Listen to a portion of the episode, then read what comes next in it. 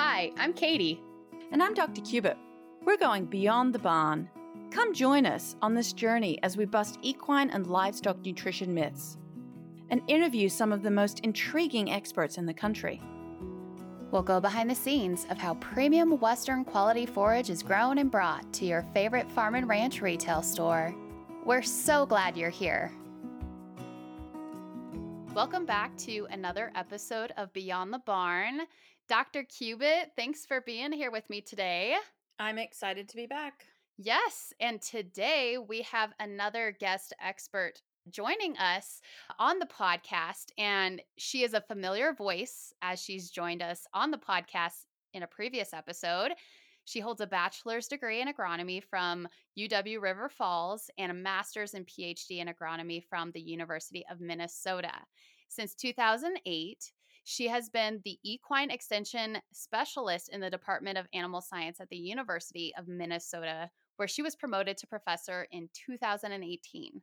She leads the University of Minnesota Extension Horse Program, which reached over 5 million horse owners and professionals in 2022 as a result of her successful efforts to incorporate technology and social media into research and extension programming.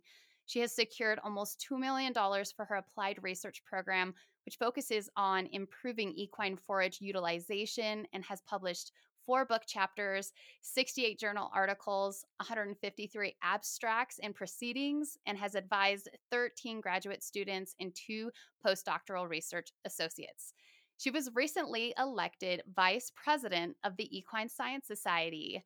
Welcome back, Dr. Krishona Martinson, to the Beyond the Barn podcast. Oh, thank you for having me. And you know, you listed all of my good qualities in one fall swoop. So thank you.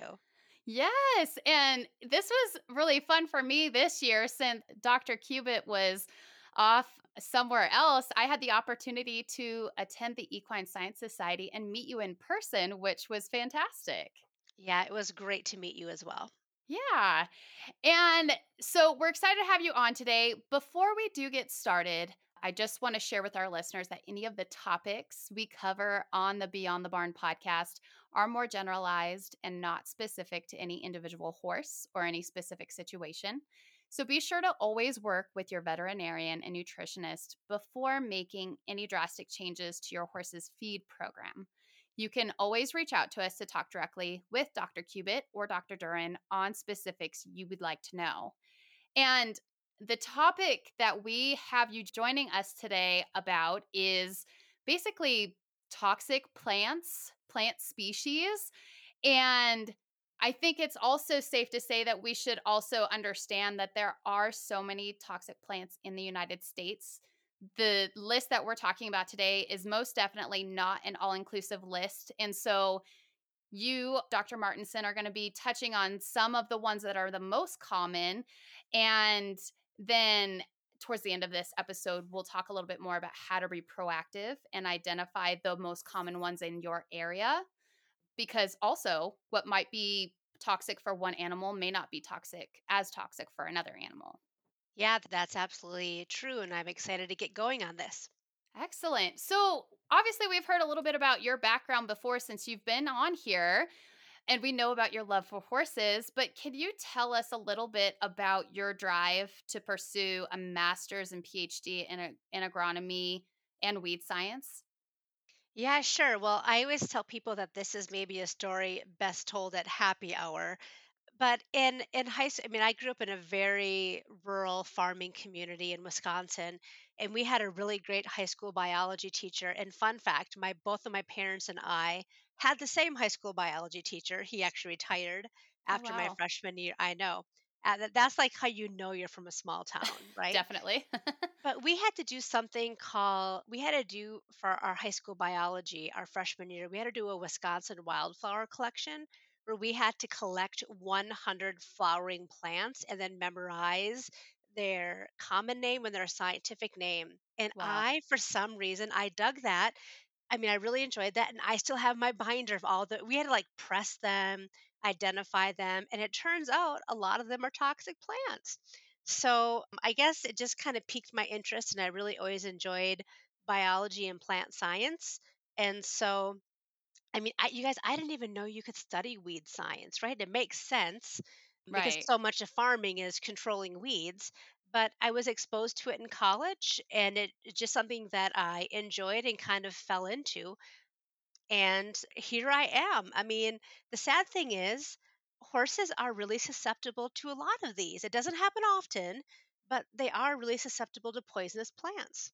And do you know, do they tend to be more so than other livestock species? Well, you know, I hate to say it, but man, I sometimes I feel like horses just they like to die and it's so Yeah. sad, right? Like we can do everything right, but uh, there's very few like especially small ruminants like your goats and your sheep hmm they tend to tolerate plants better than horses. And really, cattle can tolerate a lot of things better, with just a few exceptions. So, horses do tend to be a little bit more sensitive to poisonous plants compared to the other ruminant grazing species of cattle, sheep, and goats.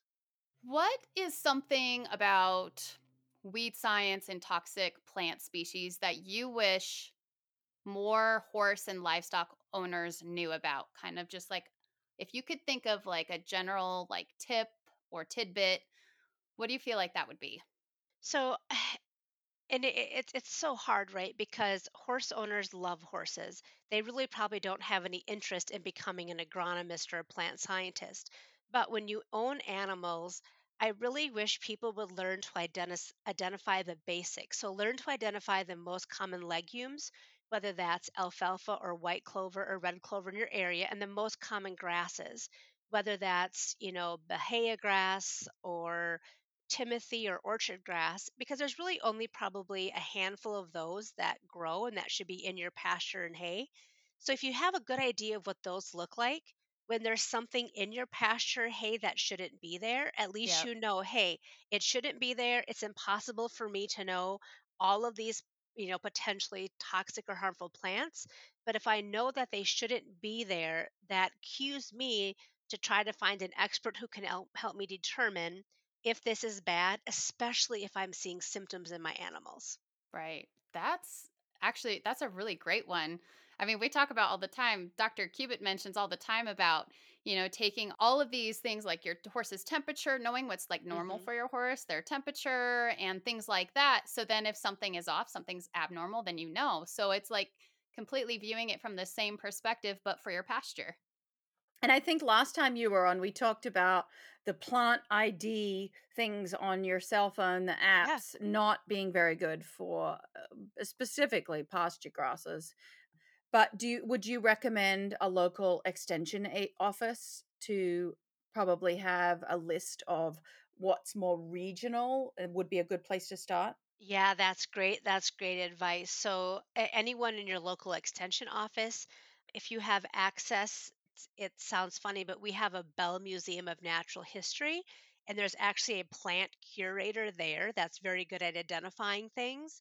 If you have a master gardener, they're very good at identifying, or someone. That's another good one. A yes, master gardener, yeah. or someone that even lo- works at your local agricultural cooperative, like where you buy seed or feed or fertilizer, a lot of times they will employ an agronomist who's good at plant ID in in your local or regional area. So those are all good suggestions. Perfect. Yeah, that's excellent. And how likely is it for horses to actually consume toxic plants? If they had choices, I mean, is that something that they would regularly do or what's dependent on that? Well, you know, I never want to panic people, and I don't know where that line is between preparing people and panicking people, right? Mhm. So we want to prepare and not panic. You know, there are poisonous plants in trees or harmful plants in trees everywhere. But in my opinion, the amount of toxicity we see is fairly minimal. But there are some some times of year, and I know we're going to get to that in some areas where it becomes more common so I would say if you have good pasture management and you're not overgrazing, and I think these are topics that you all have covered previously on the podcast, Mhm. and if you are also supplementing hay during the fall or winter months when your pasture may be very sparse, you know, I I think it's pretty rare. That's good. Yeah, no, that's great. But I'm open to your guys' feedback too, because I'm in a region, you know, in Minnesota and really the upper Midwest, you know, during the winter months, let's face it, like nothing grows, right? We're feeding Mhm. hay. Mhm. And then during the summer months, we tend to be, we, well, we tend to have good amount of moisture and cooler weather, so we tend to have nice pastures. Now, where you guys are from, you may see differences. You maybe see more issues than what we see here in the Midwest. I would say for me on the East Coast, from Florida to Vermont, you know, heavily horse populated areas, most of the equine community doesn't have the luxury of a lot of pasture for their horses. Maybe the pasture is more for exercise or socialization, but not necessarily for you know nutritional needs i would say a lot more people rely on hay year round on the east coast and just from my experience that's probably where most people are going to maybe see some of these poisonous plants is in the hay because a lot of times the fields really don't have anything in them at all so maybe you could touch on that Yeah, uh, there are, may are they more when it's in hay it is the horse it's much harder for a horse to sift it out am i correct there or Yeah, Dr. Cubitt, you are 100% right. In a pasture, a horse that is well fed will very unlikely purposefully graze a toxic plant because a lot of times they don't taste good, right? There's some kind of a anti-quality factor that makes them just not appealing or palatable to the horse. Like you mentioned in hay, a lot of times in hay it's accidental ingestion because the horse can't sort especially in like a, a large round bale. Maybe in a small square bale, if it's spread out in a feeder, they can sort. But you know, the horses just can't sort as well in hay as they can kind of selectively graze in a pasture. So you are absolutely right. Most of the toxicity issues we see from poisonous plants are from hay and not pasture. Mhm. Well, and I also think about when, you know, it gets, you know, baled into hay and such, the weed and the plant or and the hay is also they're both dried out and lose all that moisture. And so I that plant structure kind of changes to where it's quite a bit more similar to the hay itself versus if it was out in the field somewhere. Yeah, and, and you know, and that's true to a degree. When you get something dry in hay, you know, our hay should be about 15% moisture or less just to have good quality long-term storage. And the problem is it can get a little bit brittle. So you could Mhm. have some key Yeah. plant structures like leaves or flowers just kind of break off or kind of disintegrate. And then it's very hard to tell. But you know, if you are feeding a mostly grass hay and you have these big broadleaf weeds in there, and we know for sure they aren't a clover or an alfalfa, again, that is when knowing how to basically ID a few things in your area, that is when, again, the warning flag should go off in your mind. Hmm, this giant leafed plant in my hay is, is not normal. It shouldn't be there. I better have someone identify this to see what it is. So I'm going to throw another one out there. I'm just thinking of it and thinking of personal experience. And it's not on our list that we've already kind of gone over. But what about falls? My kids, I remember when they were little, Krishona, you can remember Katy, Mm. They put everything in their mouth. yeah. They're constantly eating stuff they shouldn't. Foals seem to be quite inquisitive as well would you say that foals may be more likely to nibble on things that they shouldn't? If it tastes bad, they probably won't nibble again and, and wouldn't have an issue. But what can you tell me about, you know, foals? You know, I think that's a great point. So, in some of the poisonous plant research that we have done, especially when we have been working with seasonal pasture myopathy and the seeds of box elder trees, you have to be careful about foals or horses that tend to be, we call them more adventurous eaters. I'm sure all of you have horses with personalities where they're sort of into everything, and those tend to be younger horses. Mhm. And also foals have just a lighter, a smaller body weight. And a lot of time, I mean, for a lot of poisonous plants, there isn't a diagnostic test, and we don't really know the exact toxin in the plant or how much it takes. But for some, we do. And of course, if you have a smaller animal, it takes less of them nibbling and eating to have a, a toxic effect. So, foals, adventurous eaters, we've also seen that horses that are new to a site. So we just had a case recently where a, a mini a miniature horse and a pony were gifted to a, a therapeutic riding center and unfortunately they were new i mean there were horses that had been there for 15 years without issue. For whatever reason these horses we think went after some toxic plants that we're still trying to identify exactly what they could have maybe gotten into and simply because they were new and maybe more adventurous eaters maybe they hadn't learned to stay away from them they did have some fairly significant issues with those horses. So, again, anybody that's new to the property, a foal, horses that you would consider more adventurous eaters or sort of into everything, are horses you would have to watch much more closely than resident horses or horses that just sort of are just more of your average type grazers or eaters. That is such a great thing to bring up because if you're if you're in an area where you have had horses and you've never had issues, you would never think bringing a new horse and You probably it wouldn't even cross your mind to think about that. Yep. And we we see that a lot with with horses that are brought in. In fact, that is what kind of sparked some of our research into poisonous plants was that exact scenario where you've had horses on site for 15 years. You bring in two new horses, and with five days, those horses are deceased or are exhibiting major symptoms of a poisonous plant. Okay. So, and then what are some ways that toxic plants can spread? Oh gosh, there's there's so I know there's like so many, right? but what are some, I guess, more the common ways? So I know this isn't a pasture management uh, right podcast, but honestly, anytime you overgraze a pasture or have a hay field that is maybe, you know, uh, a lot of especially alfalfa hay fields sort of have a three to five year lifespan. So a pasture that is overgrazed or a hay field that is just kind of ending its natural life cycle you tend to get openings in the ground and you know what grows in those openings are weeds they're very opportunistic plants and some of them are toxic so weeds can you know just grow from seed some of the seeds can remain dormant until they have an opportunity for up to 20 years although 85% of weed seeds do tend to germinate within the first year, but that 15% of weed seeds kind of lay dormant in the soil and wait for that opportunity. Some of them tend to float in water. So, one of the things I always tell people is if you are fortunate enough to have a stream or a pond on your property, which cosmetically is beautiful, right? There are so many toxic plants that grow in and around water. You really have to pay special attention and look.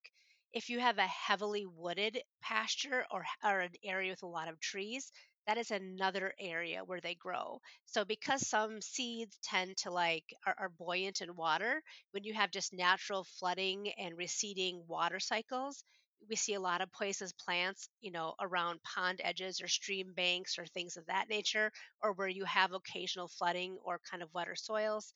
A lot of them kind of hang out in shady areas. See, these plants are shady in more than one description, right?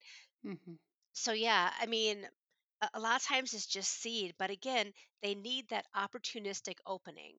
So, either a hayfield that's nearing its just end of life or a pasture that's been overgrazed or not well maintained. Here's another scenario for you. So I grow elderberries in my Mm, garden because I, I harvest the flowers. I know they're probably not a weed, a poisonous weed, but I also spray my fence lines because I hate weed eating. It's like the worst thing in the world to do. So I spray a tiny little line down the fence line. So I'm mowing the other day and I'm like, why are there elderberries growing on the fence line? Well, the birds eat the berries, Mm. they sit on the fence, they poop, and that tiny little strip that I've sprayed, nothing else is growing, and these dang things are growing. So there's an there would be another way that's so easy for these things to spread. Oh, Birds and my management. I, I am so glad you said that. So a lot of I and not that it's toxic, but buckthorn is a weedy shrub that so many people mm, you know struggle with and actually it's a laxative so when the birds eat it it makes them, you know, defecate. so actually, the plant is actually pretty smart. Like around all of these flyways, there's buckthorn everywhere because the Oh, birds eat the seeds. It's a laxative, and then the birds spread it everywhere. So you are 100% correct. Birds, other animals, and really from field to field, any kind of haying equipment. I'm sure if you've ever baled hay, you've seen all that, just Yeah. like the little plant parts that are on you know, the baler or the rake or the hay mower, you know, just at the end when you're done with a field, just try to wipe that off the best you can. You know, have a little broom with you or something so that you don't spread those seeds going or plant parts going into other fields as well. Yeah, that's a good point. And then what would you say? I, know we're going to go through a few examples here. We're going to talk about a, few, but I would love to know what would you say is probably the most common poisonous plant that you are familiar with or have the most incidences with in your work with horse owners Oh. um, in your region? So there's probably two that come to mind, and you can tell me how much detail you want to get into. One of them is hoary alyssum, and it is one that is common in hay, and it's very common in the upper Midwest, and not so common where Dr. Cubitt is from, especially on the southern part of the East Coast.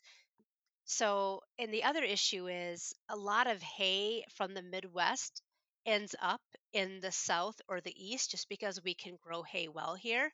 And honestly, horses in that part of the country just haven't been exposed to hoary alyssum.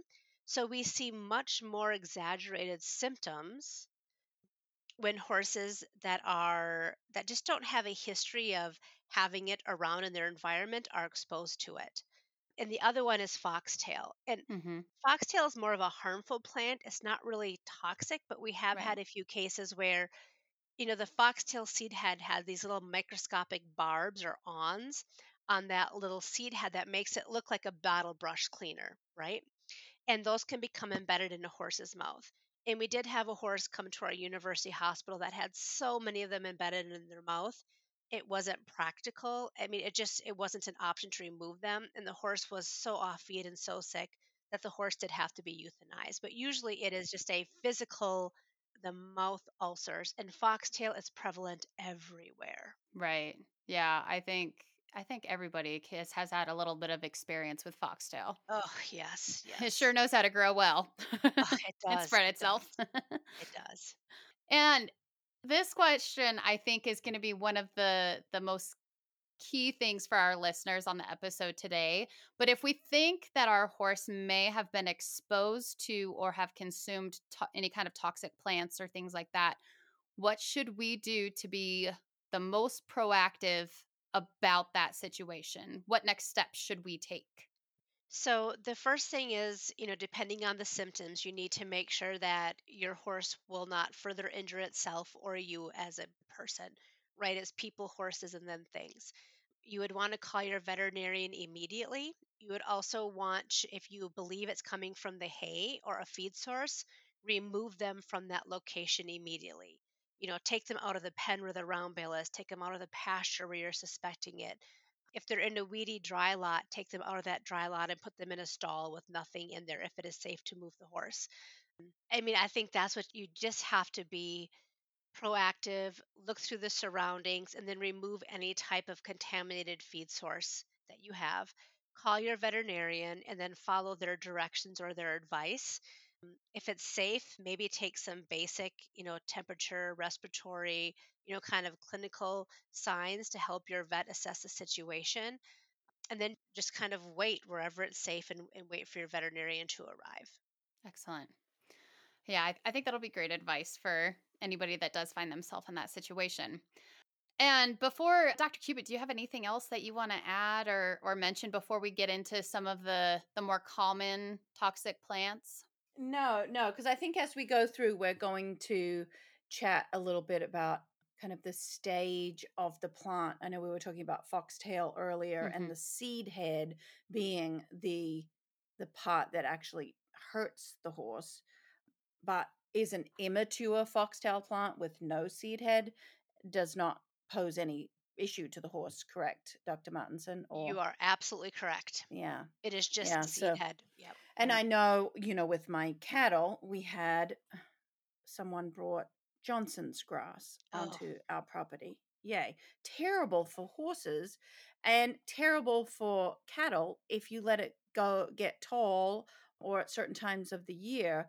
But I'm I'm interested in your comments as we go through on what life stage some of mhm. these may be more detrimental you know maybe simply mowing your fields uh, when topping your fields could keep those plants at bay versus having to try and spray for every weed that might pop up so i'm interested to hear as we go along Right.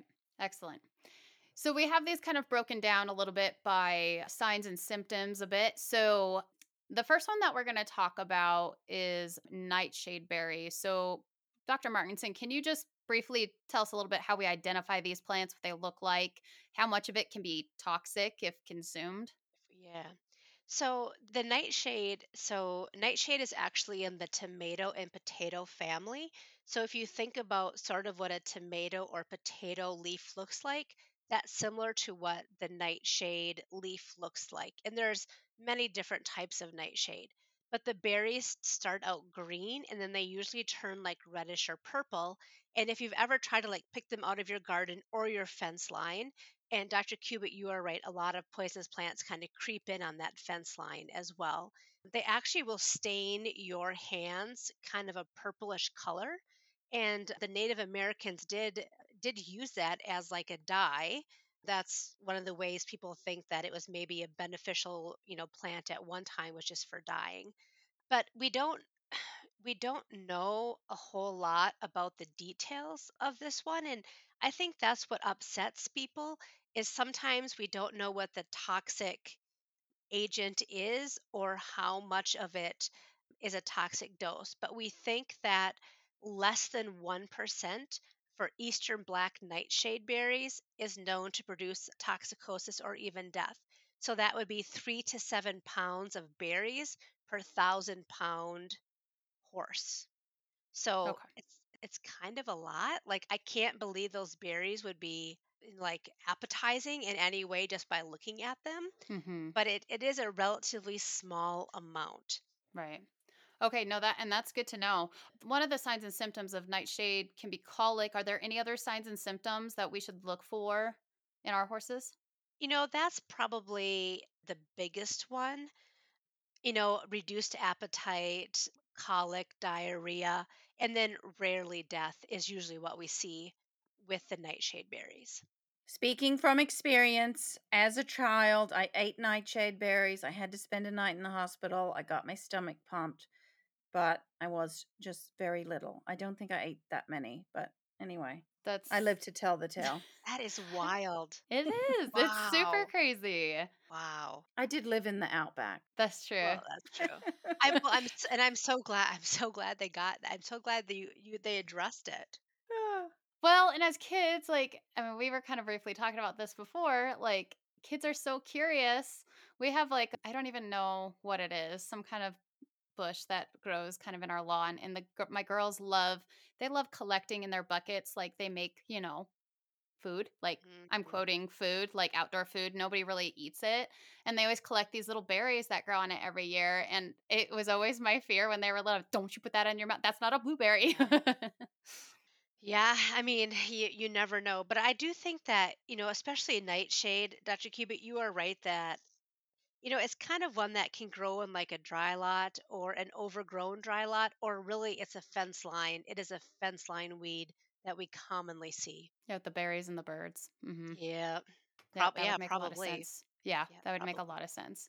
And then how about mustard seeds? Because that's kind of colic can kind of come up with that one as well. Yeah, and that really has the same symptoms that you would see a- as the nightshade berries. So again, mustards have many, many different kinds of plants. You know, like yellow mustard, common mustard. There's a plethora of them. And the cool, the not the well, maybe the cool thing from a weed science perspective Right. is that these mustards. We, we call them fast plants. And if you ever did like experiments in high school biology class with fast plants, you probably use some kind of a mustard. They really go from seed to seed in 30 days. So their reproductive cycle is really quick. So you see them early in the spring and late in the fall in places where you have distinct seasons like Minnesota. Because of that, they're common in new seeding pastures, new seeding hay and oats, which obviously, you know, are used in many, many things. With the mustard seeds, we really see the same symptoms, especially diarrhea, colic type symptoms. But we think as little as 0.25% of a horse's body weight is what they would need to eat you know, to kind of have that colic or diarrhea. And again, a lot of times what we see it is if horse owners that are still feeding kind of whole oats in the diet and maybe are growing their own and aren't having the oats clean, or maybe buying oats from a friend or a neighbor and those oats aren't being cleaned or blown. Um, hmm that is where we see it a lot. And we have had a few cases where I've helped in some larger dairies that were chopping new seeding alfalfa, which is a common practice, and it just had so many mustard seeds that the dairy cattle were having, you know, quite a bit of diarrhea type problems. Right. So it's just it's something we see. It usually isn't deadly, but it does lead to some very concerning, you know, symptoms in, in horses. Right. Okay. And then how about grain acorns? Oh, green acorns. This is this is one we get all the time. So oddly enough, I mean, uh, you guys, oak trees are beautiful, right? You would never want to remove them from your property. But we, especially this summer months, it's common to have strong thunderstorms or wind events come through, and sometimes you can knock down a substantial amount of green acorns. We don't really know how many it takes, but we're thinking like a five gallon bucket. So you have to have a lot of green acorns that happen to fall at the right time really we don't see the issue with mature or brown acorns but green acorns we tend to see that colic you know type response in horses as well but again it, it takes a lot and it kind of has to be a specific example where you have a heavily oak savanna type pasture and you have a big windstorm come through at that green acorn stage that knocks them all down Okay. And then moving into another sign or symptom that has a, has a couple of them. You actually mentioned one of them already, but we can dive a little bit deeper into it. For stocking up in founder, hoary alyssum. Oh, yes. So hoary, like eh, it, I would say in the upper Midwest, it is the most common toxic plant that we have. So hoary alyssum is kind of a greenish, grayish, spindly looking plant with white flowers, and it grows everywhere and it loves drought. And there's been a lot of places in the US that have been impacted by drought recently, and it likes sandy soils, and it is literally everywhere um, when horses eat it, you'll see a stocking up or swelling, usually of their back legs. But the kicker with this is not all horses will are, are really impacted by it. Only about 75% of horses, from our best guess, are impacted, and we're unsure why. We don't know the toxic agent within the plant. There's been a couple studies, but we haven't been able to find out really what it is. And and that is the one where horses will we've never act I well I have never seen an issue in a pasture. It is always an issue in hay. So the Mm, horses just can't sort it out of the hay they eat it. You'll see these swollen back legs. They don't want to move. But usually, if you remove the contaminated hay source, within about 48 hours, most horses will recover, usually without assistance. Um, maybe some pain management with your veterinarian, but they usually recover fairly well. But the biggest issues that we have seen is when we have Midwestern hay shipped to Florida, shipped to other parts of the country that don't have a history of hoary alyssum, and their horses are naive to it. There was a, a several years ago, there was a large, very, uh, you know, they're always expensive horses, right, that are impacted by these things for some reason right. and they had an entire barn go down. And Ooh. some of the horses did because they were down, then they get secondary issues from being down. And sometimes that swelling can kind of progress to laminitis, especially if the horses are put under stress. So the barn had all of these horses with swollen limbs. They put them on the trailer, which was a stress event, and then that did lead to some laminitis. So with hoary alyssum, it's easier to see the planted hay because you'll see these little tiny round seed pods that sometimes are iridescent and you can see the little black individual seeds, but it's a grayish green and the white flowers. But it is best not to haul the horses. Have the veterinarian come to you if you're in an area where you have an ambulatory veterinarian. But a lot of times it's just taking that contaminated hay and getting rid of it. hoary alyssum only impacts horses. So the hay can be fed to cattle, sheep, goats, just not horses. That is interesting. And I know you said that there was a little bit of research done, but there's still kind of some unknowns surrounding it. But I wonder if it is more it more commonly impacts those horses that kind of are newly exposed to it versus ones that maybe have been around it a while or potentially would the age breed or anything have you seen anything lead to possibly one of those factors Yeah, so some of the research has looked at gender, age, and breed, and they really and every nothing has been conclusive, unfortunately. not yet And not so it's so hard, right? Because you want some answers. And we used to say that you could actually feed hay containing up to 10% hoary alyssum to horses, but we have actually adjusted that recommendation because some horses react so severely. We now say there is a zero acceptability for hoary alyssum in horse and hay intended for horses. interesting okay Yeah. So I don't know, Dr. Cubitt, if you've ever had any experience with that in your area or have gotten contaminated hay in your area. It's mainly been questions fielded from consumers who have purchased hay from the West and or know somebody that, you know, got hay from the West. So no, I don't I don't see that particular weed here often or in hay that is grown here but certainly I have a lot of clients that are buying hay from the West. Maybe they go with their friends and they get a tractor trailer load because the hay in the West is, is really great quality. And so that's mainly where the question arises for me. Yeah, and I would just really encourage anyone buying hay, especially from the upper Midwest. You know, you just try to have a good relationship with whoever you're buying that hay from. And I know sometimes it's coming through a broker and you can't get those answers. But man, just just try your best to get pictures and you know have a relationship and maybe you've gotten hay from them before. It's just like, you know, in the upper Midwest we're fairly lucky. We rarely have to import hay, but sometimes we do from like down south.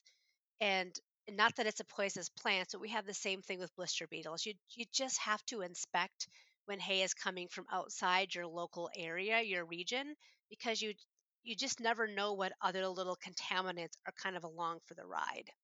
right another one that i know i've heard a lot uh, from horse owners always asking questions about this is black walnut shavings Yeah. they wonder if it's is it just the shavings is it the Yes, the just the shavings.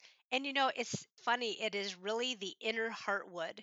So if you have a black walnut tree, and black walnut trees are very valuable for their woodworking and cabinetry and all the ways black walnut wood is used. So the tree itself, there's maybe uh, some concerns as the leaves are coming out and some of those black walnuts are kind of immature, but it's really the inner heartwood. So unless your horse is like a beaver and like totally gnawing the tree to death and standing on the little gnawing parts of the shavings, it's it's really a non-issue. The biggest issue is a lot of times horse owners will want to get free shavings, and I am all yeah about free stuff owning livestock. But if you're getting shavings from a cabinet manufacturer or anywhere where they're doing a lot of woodworking and the shavings are dark in color, it's probably a decent chance it is black walnut. And when the horses stand on it, and we don't even know the toxic agent, but they do have that stocking up or laminitis type symptoms. So whatever's in the black walnut, again, we don't know, when the horses stand on it, it goes up through their feet and causes issues. So just So it's more of a contact. it's a yes, toxin because they're not eating it. yeah They're that's not eating kind of it. contact. crazy Perfect. Yeah. yeah Yep. So just just stick to your pine shavings, people. That's all we gotta say. Eh, right? Or like whatever light color shavings you have. better safe than sorry for sure Yeah. yes Yeah. okay next one we're going into is let's talk a little bit about white snake root Oh, white snake root is kind of a fun one. That is one that grows, it has to be shaded. I mean, it kind of has a triangular leaf and also a white flower. And I'm here to tell you, white flowers tend to never be good when it comes to poisonous plants. But again, it's not going to grow in the wide open, sunny. It needs some shade. And what we see with white snake root is a very distinctive symptom that the horses have red or brown urine. And it's sort of a kind of thicker looking, if that makes any sense. So hmm you will know, like, okay, if you watch your horse urinate, you will be, "Hey, that is not right in any way, shape, or form. So it produces this dark red, brown, thicker urine. Okay, sorry, there's a crop duster flying over me. I was like, they're all over. I have uh, alfalfa uh, being swathed across the street, and I got crop dusters flying overhead. So it's exciting today. Yeah, I, I didn't hear anything if that helps you. Oh, hey, that's good. That's good. Yeah. Okay. Um, excellent. So, um, is there any kind of uh level of toxicity with that one? So it, it's interesting. So we do know that tremetol is the toxin that produces the effect in horses. And we don't really know the amount in, in horses, but in cattle, it's 5 to 10% of their body weight over several days. Oh, So we know that it, you know, it's not going to be an instant onset of issues, but they're having to eat it, you know, kind of, uh, mean, 5 to 10% of their body weight is kind of a lot over right. multiple days. So that is something where you really need to watch what is the quality of your pasture? Are you supplementing enough hay? Why are the horses actively seeking out something they wouldn't? And we do know that white snake root is an issue when it's in pasture and also in hay. So if you happen to have a hay field that is along the side of a woods and you see this white flower, try not to cut that and bale that into your Mm, hay. excellent. And then another, I know, super common one that people ask about wilted maple leaves. Yeah, yeah.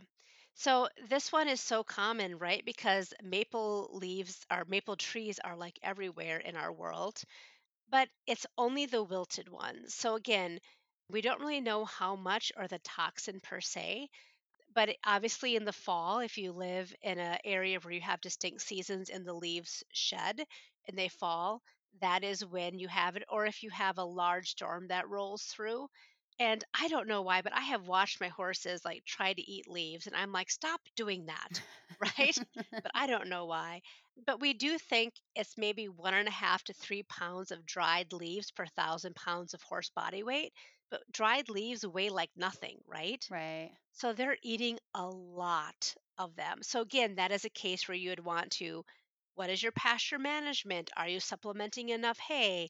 It's in the fall. Maybe it's time to take them off pasture and transition them slowly to a hay diet for the winter months, right? Like, let's look at our environment and see. And it's only the wilted ones, huh? Just the wilted ones. Yep. That's So if you're on a trail ride or your horses are half giraffe like mine tend to be and try to reach up and, and you know and snag a fresh leaf here and there, don't panic. But if they are consuming, I mean, a significant amount of wilted leaves, that's when we have to be concerned. Okay. And signs and symptoms. So that would also be kind of like the red or brown urine. Is there anything else associated with that? Nope, that's Is the the main one. Yeah. Okay. And, and it's because there's been some red cell damage, red blood cell damage, and that's why I think you're getting that off color in their urine. Okay. Okay. Yep. All right. And another one that we hear about quite a bit, people ask if it's okay or not, is a buttercup. Yeah, so buttercup is another one that, you know, it's kind of more of a contact, right? It leads to those mouth blisters. So there's a few plants that can cause mouth blisters. So foxtail that we touched base on, and then buttercup. And buttercup likes to grow in kind of shady, wet areas, but this one has a yellow flower. So if you guys Google these, again, if you have shade or wet areas, you know, you should probably know what buttercup looks like. So again, it is that yellow flower. It does like to grow kind of where it can have wetter roots. And there's a couple different types of buttercup. Tall and small flower are the ones that are most commonly seen. Okay. And so you said contact. So does that mean like let's say that they're in a pasture and there's some buttercup cups around. Maybe they're not even trying to eat the buttercups, but they're trying to get to some of the other grasses that are in there, but they're rubbing up against it. Would that possibly also give them mouth blisters? Well, so I, I have to correct myself. I misspoke just a tad. It can Okay. be both, but Okay. it is primarily when it is eaten fresh in pasture. Okay. Yes. And I've heard that it has kind of I mean a lot of these I guess do, but they have kind of an off taste anyway. So most horses don't want to eat them, but there are some that kind of get a hankering for them. Yeah, so I, you know, again, it's those adventurous eaters, maybe those younger horses that tend to kind of be into things, you know, those foals. So yes, it right like I've never tried to eat these things, right? I mean, I'm not Dr. Cubitt. Maybe we should just, you know, have a medical little on alert. Yeah, I'm kidding. Do not. I'm Don't do Do that. not Don't do do that. that. But, you know, a lot of these plants, I just I, they don't even look appealing, right? Like Mhm. this buttercup is kind of stemmy with kind of more fleshy type leaves and sometimes there's small little hairs on them, which again, I just can't imagine would be appeasing or inviting to a horse. But the good thing with buttercup is that when it is dried, it is not normally toxic. So it is a Okay. plant that is just an issue when it is grazed fresh in a pasture. That is interesting. That's a little bit different from Yeah. everything And I would say in my area here in Virginia, in the spring, when the grasses are, you know, everything's just starting to come on, the buttercup is the first thing Yeah. that pops up. And it's so pretty because there are just massive fields of buttercups and people letting their horses out Ugh. slowly. And so I would say that where I am, it's probably quite common. My friend who lives up the road, I'm always texting her, Your dad needs to mow the fields. There's too many Mm. buttercups. and so, I mean, we're we kind of run it that in the springtime, people are nervous about letting their horses out with the spring grass anyway. So, but we do have a lot of buttercups here. right. Yeah, and you know, some of the clinical signs is that blistering of the mouth, but you can also have blistering in the digestive system, which obviously we can't Oh. see, Yeah. but we'll Ew, have the horse have like seizure type or, you know, kind of colic type symptoms. But what you maybe see is kind of swelling of the nose, lips, and face when they Mhm. do come into contact with it. Contact with it, yeah. Yeah, so Mhm. you'll see it is both. a little waxy too. Like It is waxy, I've yes. picked the flowers and they're a little waxy. hmm Yep. And so again, I can't imagine that would be appealing for a horse to eat. But, you know, I guess I'm not a horse and I'm not an adventurous horse, right? So I don't know. Maybe if their palate's messed up, they're just like, "Oh, what's this?" I know. I know. Or, you know, like Dr. Cubitt said, Or it's the only thing out there and Yes. they just Yeah, have to yeah. eat it. and it's early in the spring and they've been so sick of being on hay all winter long that Yeah. Anything green fresh. looks appealing at Yeah. that point. Yeah. Yeah. Right. Okay. And you already touched on this a little bit, but is there anything else since we're talking about mouth blisters? Is there anything else Yeah. that you'd like to talk about about foxtail? Yep. And I just want to reiterate that it is only the seed head and that it is just the leaf blades itself. That is not an issue because it's not a true toxicity. It's more of a physical, you know, those awns become embedded in the soft palate, which causes ulcers and causes the horse to go off a feed. We do kind of, I mean, you guys, sometimes, especially if your area is having drought, it is so hard to have hay that has no foxtail. So we we we can go up to maybe 10% seed heads in your hay, but definitely not more than that and you'd have to keep a close eye on it cuz I get it. Like sometimes it's your only option. You're in an area where there's drought. This is the best hay. It's got a little foxtail. Just keep an eye on them, right? But no more than 10%. So that means if you grab a handful of stems and lay out 100, less than 10 should be foxtail seed heads. Okay. Yep. That's a good one. Okay. Going into, uh, let's see, photosensitivity, we have uh, wild parsnip. Ugh. Do you guys have wild parsnip? If you don't, you're super lucky. Is that the one that people touch and it kind Yes. of makes it like burns your skin? Yes. Yeah, we went to Vermont several years ago and Maine, and pe- it was there because I have something else. We call it Queen Anne's lace, and Yep. it is not wild parsnip, but it looks the same. And I'm always like, oh my God, don't touch it. But then when we went on that trip to Vermont and Maine, where it's a little cooler, a little wetter, Mhm. and people were, don't touch that. It's going to burn your skin. Oh, Yes. So, you know, wild parsnip is one that it has a yellow umbel flower. So, umbel, think of umbrella. So, that big kind of pretty, the flower is shaped like an umbrella, but it's yellow.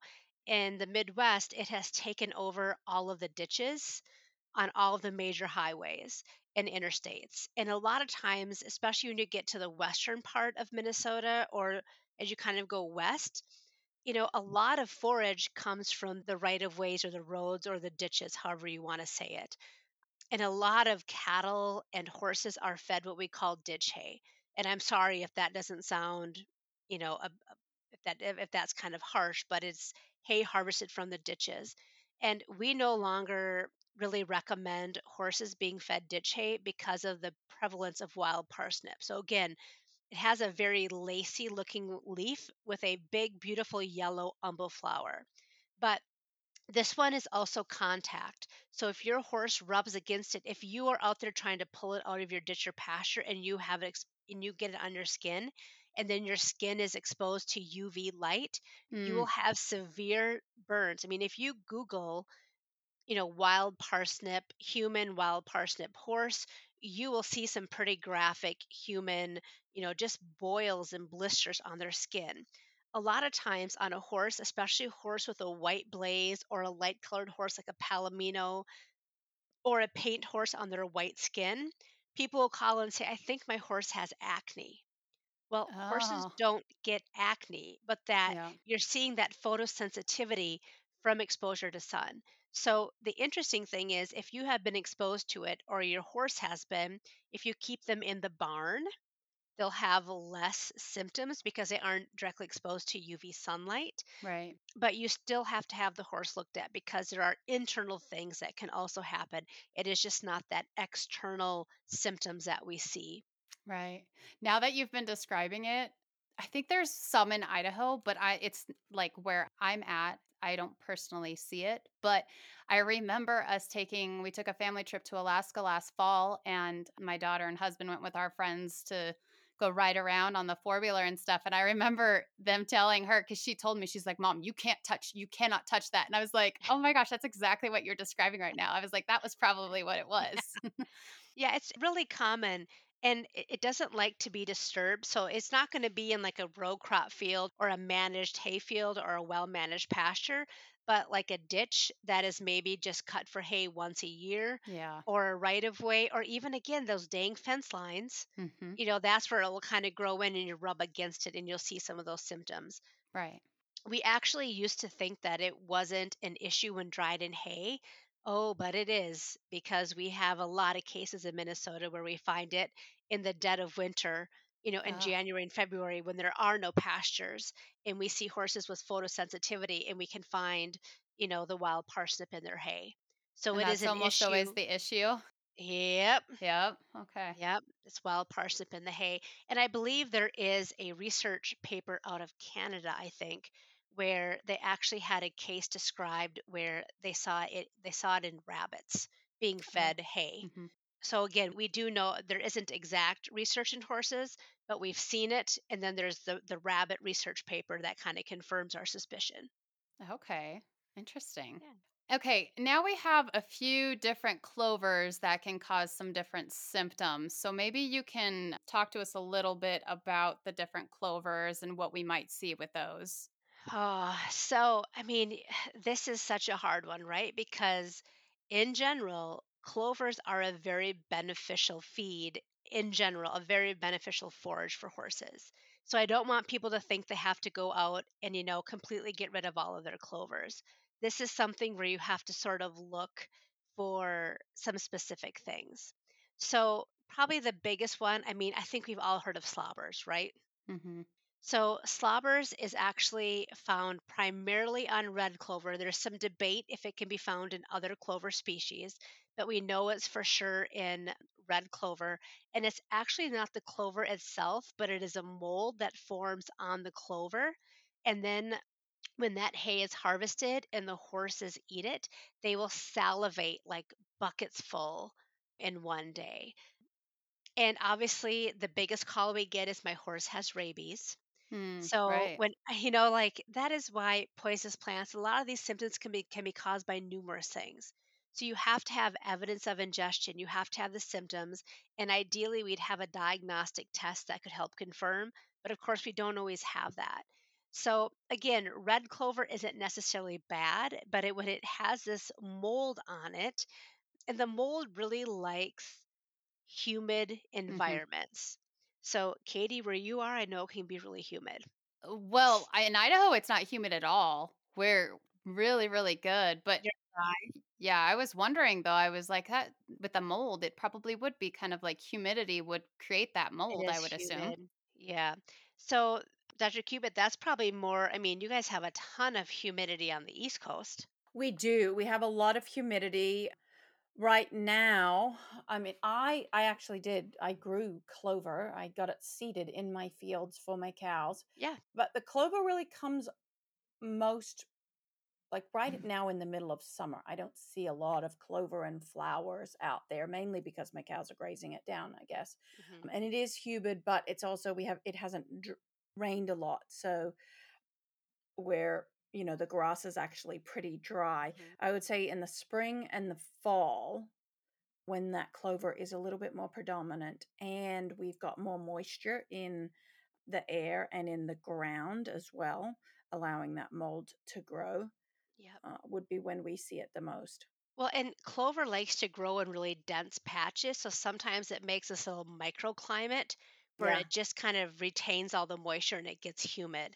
But you Mm, know, slobbers doesn't really hurt a horse. Although if you're tr- like, I'll never forget, I was at a show. I I used to do more pleasure oriented things. Now I do speed events. But if you have you're in showmanship and your horse is excessively salivating, I mean, it is so embarrassing and it's impossible to keep clean. Right? Like Yeah. you are not Yeah. clean, your horse is not clean.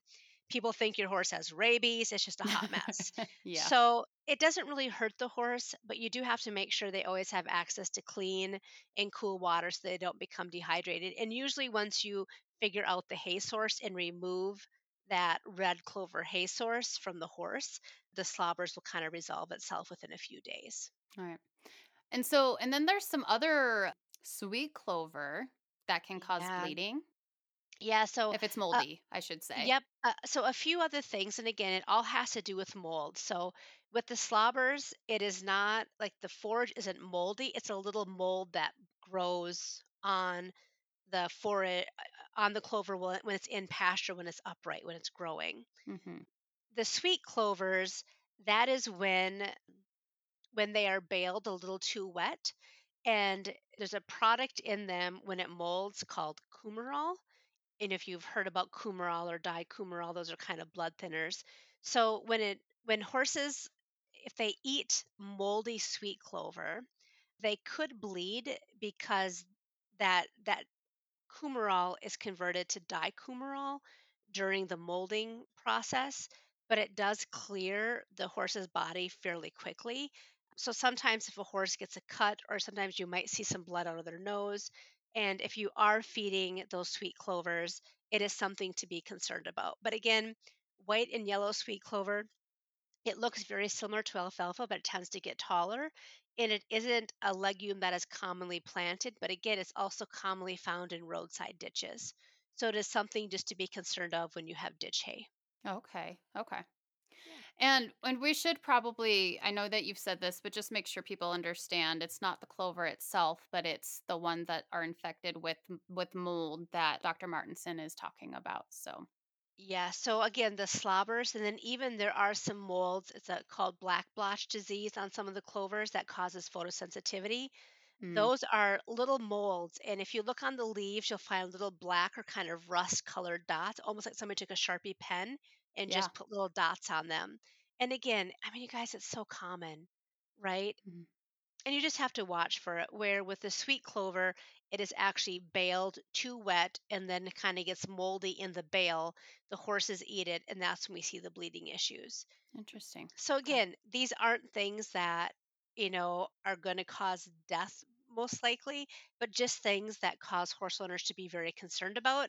And you want to know what's causing it so you can correct it and not have it ha- continue to happen. Right. Right. Yeah. And uh, before we get to our last few, there is one I wanted to throw in and ask you about. Dr. Martinson was not that it's a toxic weed, but since we're on the subject of what we're talking about, uh, grass clippings. Oh, Why is that a concern if horses consume grass clippings? yeah. So, Dr. Cubitt, you can probably chime in here as well. So, grass clippings, there's a few issues with grass clippings. It's not that they're toxic. The problem is when horses are grazing in a pasture, they have to tear the grass off. They have to chew it, right? They have to digest it. When you're feeding them the grass clippings, they can consume it so quickly. So there's an issue with choke and maybe just overwhelming their system. The other issue is if you have, I mean, if you think about cutting your lawn, it's like 85% moisture. It's going to sit in this pile. You can get some pretty quick heating and molding in that pile. And sometimes you just get some mold formation in that pile of grass clippings before the horses are eating it. So we just, it's just not a good it's not a good practice to ever feed grass clippings to your horse. But Dr. Cubitt, save me. Contribute more to that. No, I think that's perfect. Certainly, I think, you know, one of the things people probably don't think about is the rapid consumption and it can cause them to choke because it is pretty tasty. The other thing is, like you mentioned, it's 80% moisture, and we usually dump it in a pile and it can ferment really quickly. Potentially, there are other kind of small animals or bugs or things Mm, that could get into it and uh, botulism is another issue but yeah certainly not not a great thing to do. Also a lot of that grass being so short if it's a lawn grass as well the thing that makes lawn grasses or any grasses super strong is their ability to store sugar so when we cut that lawn grass and it is short and actively growing. I think it's full of sugar and you dump that in. That's also going to make it ferment more quickly. And for a horse that should not be eating a lot of that sugary grass anyway, you've just given them kind of a bolus of, of sweet grass. So, for a number of different reasons, don't feed your horse grass clippings. Use it as compost somewhere else. Right. Yes. Yep. And and to, just to contribute to that, you know, we have had, and I, we're getting to the we're getting to our last category, unfortunately, the plants that cause death, right? So maybe this is a good hmm segue. You know, a lot of plants that cause death tend to be more ornamental in nature, especially something like common yew, Y E W, yew, that is kind of an evergreen shrub. Every year we have a few cases where somebody is clipping their shrubs at home and they're like, oh, I don't have a place to put them. Oh, there's some horses. I'm just going to put this over the fence. Yes. Never, ever, ever put lawn clippings or tree clippings or your fall yard cleanup, you know, just don't put that into any livestock pens whatsoever. And one thing that's unfortunate, and I think sometimes it can be really hard sometimes for owners, is sometimes, obviously, if you know better, then you know better. But if you have a neighbor that's nearby and they, like, we have a rental house that's next to our house and they're constantly wanting to like feed the horses and stuff. And it always makes me nervous because I'm like, well, what are they feeding them? Because like some stuff they can't have. And I've seen other people that have talked about how their like their neighbor dumped their grass clippings over the side of their fence and they Mhm. didn't know it and it ended up being pretty detrimental to that horse. Yeah. So, yeah, And a, and a lot of times it's not malicious, it's just unaware. right, right. It's just Yeah. they don't know. But so, like, really, I know this. I know your audience here are horse owners, but I wish we could do like a public service announcement. You know, other than slow down on the dang roads, right? Yeah. Like, do not put clippings of any kind, lawn, tree, shrub, ornamental, Yeah. just do not put them into any livestock pens. Yeah. Yeah. I think that's really, really good. And yes, you're right. We are going. I put this category last because, of course, it's the worst one. So let's talk about some of these uh, choke cherry. Let's talk about that. Yeah, so choke cherry is really so these next ones we're going to talk about the the symptom is death. And obviously there's no coming back from that, right? Like these hmm other plants, we know when the symptom is photosensitivity or colic or mouth blisters or red brown urine, at least there's a chance we can address it with a veterinarian and hopefully have the horse recover. When you walk out there and find a horse deceased, obviously that is a horrible scenario to be in and something that you can't recover from. So, the only tree we do want people to remove from their pastures is chokecherry. There's cyanide in many parts of the tree, and we just don't want any accidental ingestion the same with yew again that that ornamental evergreen that is so common. If any of you guys have like an office building that you go into or a university or or even like a shopping center right? Because yews are very hardy they are everywhere highly toxic. And if you are doing landscaping at your property do not put yews in your landscaping in case a critter gets out. And also you know, during the holiday season, if you want to decorate your barn with like evergreen wreaths, which I Mm, know is very tempting, just don't do it or do it where a horse can absolutely not even get a sniff you know don't put it on their stall doors Right. because sometimes those wreaths are made out of yew because they are green and they stay green and they're attractive and we just we just don't want that Right.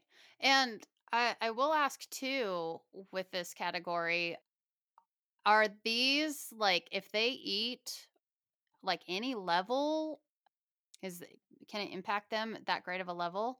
yeah so you know the problem is we don't always know but we're going to talk about so along with yews we also have hemlocks either poison mm-hmm. or water hemlock and those are really considered some of the most toxic weeds in the entire us and we know that two grams of water hemlock per kilo of body weight, or about two pounds per thousand pound, is really the lethal lethal dose. Oh, And it's yew know, and for other hemlocks, it can be less than one percent body weight. So we're t- we are talking a very small amount. And with you, I've never really been given like, or I've, I've never seen kind of an amount, but it doesn't seem to take, it doesn't seem to be much. So that we mhm. have a double edged sword here. The symptom is death, and we also don't always know, but it doesn't seem to take much. Well, and so some of these, I think the best thing to do is obviously to be incredibly proactive and just make sure that it's not on your property anywhere, then you wouldn't have to worry about it. And then if you are in a situation where you find yourself that way in the worst, unfortunate situation, if you have other animals, I guess learn from that awful. Yep. mistake, but then Yep. hopefully not have it happen to other ones. Yep. And you know, the, the hemlocks, There are issues with the roots primarily, but really all parts of the plant. But hemlocks, again, have white flowers and really like to be in a moist, wet area. So, like I said, wherever, if it's in the shade or a wet area and it has white flowers, it is usually never good. Yeah. So, that's Yeah. one thing to be aware of. Yeah. Keep your eyes open. Yep. Okay. And then how about let's talk about foxglove. Um, so foxglove is probably some people kind of say, say that's more of an ornamental or a wildflower. I would say it's more of an issue in the western part of the US. I've never actually seen it growing here in Minnesota. I don't know if you guys have seen it, but it is more of a western plant. And again, you know, foxglove, again, that symptom is death. And also the other ornamentals like rhododendron and oleander those Mhm. are also those ornamentals that I think are very commonly known to cause death among horses and even other pets in some case. Right. So we got to watch out for those. And Yep. then box elder seeds. so box elder seeds is kind of a, a, a unique one, and that's one that I actually was fortunate enough to be involved in some research. So in the US and in Europe, there's something called seasonal pasture myopathy or atypical pasture myopathy. And through research, we have actually found that there's a toxin in box elder seeds, or those little whirlybird helicopters that fall everywhere from box from female box elder trees. When horses eat those, uh, the, the symptom is death. Now, I don't want to concern people because we really don't even have we, we don't even recommend cutting down box elder trees in pastures because they're i mean box elder trees are located east to west north to south. They are a very common tree and the toxicity is is relatively uncommon but it is something to be aware of. We see most of the issues in the late fall when pastures are thin and horses are eating things because they're hungry we see issues with adventurous eaters horses that are described as adventurous eaters or horses that are newly introduced to a pasture where there are a lot of box elder seeds within their grasp. So, Right. again, this isn't something that we, we want people to be aware of, but we don't want them to go out and cut down trees. And interestingly enough, only the female box elder trees produce the seeds. So, if you are lucky enough to have a male box elder tree, you won't even have the seeds to worry about. And the tree itself is fine. It is just those little whirlybird seeds. helicopters that Yeah. come down. Yes. Okay. That's so crazy that you say it's only the females. I'm watching this t- show on TV at the moment, and the suspect of these serial killings is a woman because she's poisoning them. And their argument is men don't poison their victims. Only women, and then you have the female victims. box elder tree. yeah, that's right. You're a box ah. elder. Yeah. That's so funny. Yeah. Yeah, no, okay. So we have covered we have covered so Oh. much, but I think a lot of valuable information in, in this episode. And you talked about it a little bit before, but you know, obviously this is a lot of research and work that you guys have put together at the University of Minnesota for the Midwest. And so a lot of these are common in other parts of the United States as well. But for those that aren't in the Midwest, you know, being able to identify those that are in their area, working with their local extension offices. I think you mentioned before, Dr. Mm-hmm. Martinson is a, is a good option. And what was there some there was something else I think you mentioned that they could reach out to as kind of like a resource for them. Sure. So we, we do have a, a book and a poster, and you can see them on our website, but if and that's freely available. But if you actually wanted the poster or the book, we do offer that for sale through our website. I know that Col- if you're more in the western part of the US, Colorado State has a nice website about a lot of the plants that we talked about, like you said, are found throughout the US, but they have a few more that are found in the West. And then Cornell also has a really nice resource for poisonous plants that again kind of focus more on the East Coast. But if you you know, if you Google poisonous plants and maybe put in your geographic area, your state, perhaps, you know, your land grant university or other university might have resources. Sometimes equine nutrition companies will have resources for individuals as well, especially if they've had kind of continuous issues. I mean, a lot of people have resources on hoary alyssum in our area just because it's such a common issue. So I Mhm. think Google is your friend, but the biggest thing is know what should be in your hay and pasture and be very suspicious of what looks out of place and then you know go to those resources like we said before your local extension office your master gardeners your agricultural co-ops you know other horse owners who are knowledgeable and just try to f- try to have things properly identified Excellent. And yes, and Dr. Martinson does have that great poster and that book that especially I mean there's so much that we weren't even really able to talk on today that, you know, talking about like control methods for some of these plants or like Mhm. treatments and things like that. All that information is available in their book. And so uh, we'll be sure to link those in our show notes um, so you guys can find those later on after this episode if that's something that you're interested in. And Dr. Martinson, how uh, how can our listeners stay connected with you after this episode? Yeah, sure. So we, the University of Minnesota Extension Horse Program, we do have a monthly newsletter. We do have a Facebook page and we do have a website. And all of those are freely available. Obviously, we need your email to send you the e newsletter, but everything else you can just find by Googling. Yes, those are probably the best ways. And we'll link those for you as well. And I want to mention, I actually talking with Dr. Duran on our kind of our summary of the Equine Science Society symposium and some of the things that we learned there. I did mention that, but I love the resource and all the information that you guys share on social media. So I want to make sure that we talk about this again. You guys did have a situation, unfortunately, where your amazing and wonderful Facebook page got hacked last uh, winter.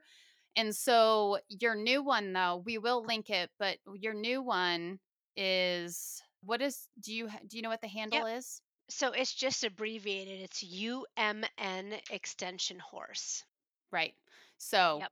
Again, if you've been missing their posts, which I was for a while, and when Dr. Cubitt was sending me stuff, I was like, why am I not seeing any of this? I realized I'd, I'd not been seeing it because it wasn't being posted on the other page. So make sure you follow them and unfollow the other one. Yes, So, that would be that would be lovely. Yes. so anything else, Dr. Cubitt, Dr. Martinson, that you guys would like to touch on about today's topic?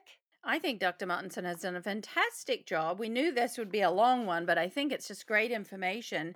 I think I would just follow up with most of these weeds, as uh, we've mentioned, are opportunistic and they're going to grow in more prevalently in those pastures that may not be 100% or in areas like my fence line where I sprayed. So there are certain areas where weeds are going to pop up more more often and just go I, I don't know whether you can link i think we've talked about pasture management in one of our other podcasts Yep. or if we haven't we really should Yep. and that could be a follow-up to this one as well um, to how to stop these things from growing in your fields but as dr martinson said really understanding what should be in your hay knowing what it should look like then you can see what's out of place that's how i find four leaf clovers here i'm i'm just a wealth of different crazy stories you want to find a four leaf clover stare at normal clover with three leaves stare at it stare at it and then go then just look for what's not normal that's how you find a four leaf clover That's the every secret. time Oh, that's great advice. That's so funny. and you know, I, I just I don't want people to feel like overwhelmed because we did cover a lot of information and I don't want people to feel panicked, right? Like generally speaking, poison, you know, toxicity from a poisonous plant is relatively rare in the horse industry. It certainly does happen, but it's rare. And it usually happens during times of drought in the late fall or when horses have access to areas that are heavily wooded or shaded, or they have un- unobstructed access to stream banks and ponds and wet areas. So, if you have those areas on your property, you need to be more vigilant. Or if you are in the midst of a severe drought, you have to be supplementing hay and keeping an eye on your pasture. And those things will help you sleep easier at night and not be overly concerned about poisonous plants. Right. No, that's excellent. Well, thank you, Dr. Cubitt, for being on today. And Dr. Martinson, thank you for joining us and being our guest expert today. Oh, I had a great time. I thank you very much for having me. Yes. Okay. Well, thank you. And we will catch you all next time. Thanks for listening to the Beyond the Barn podcast by Standlee Forage. We'd love for you to share our podcast with your favorite people and subscribe on Apple, Spotify, or your favorite listening platform. Until next time, keep your cinch tight and don't forget to turn off the water.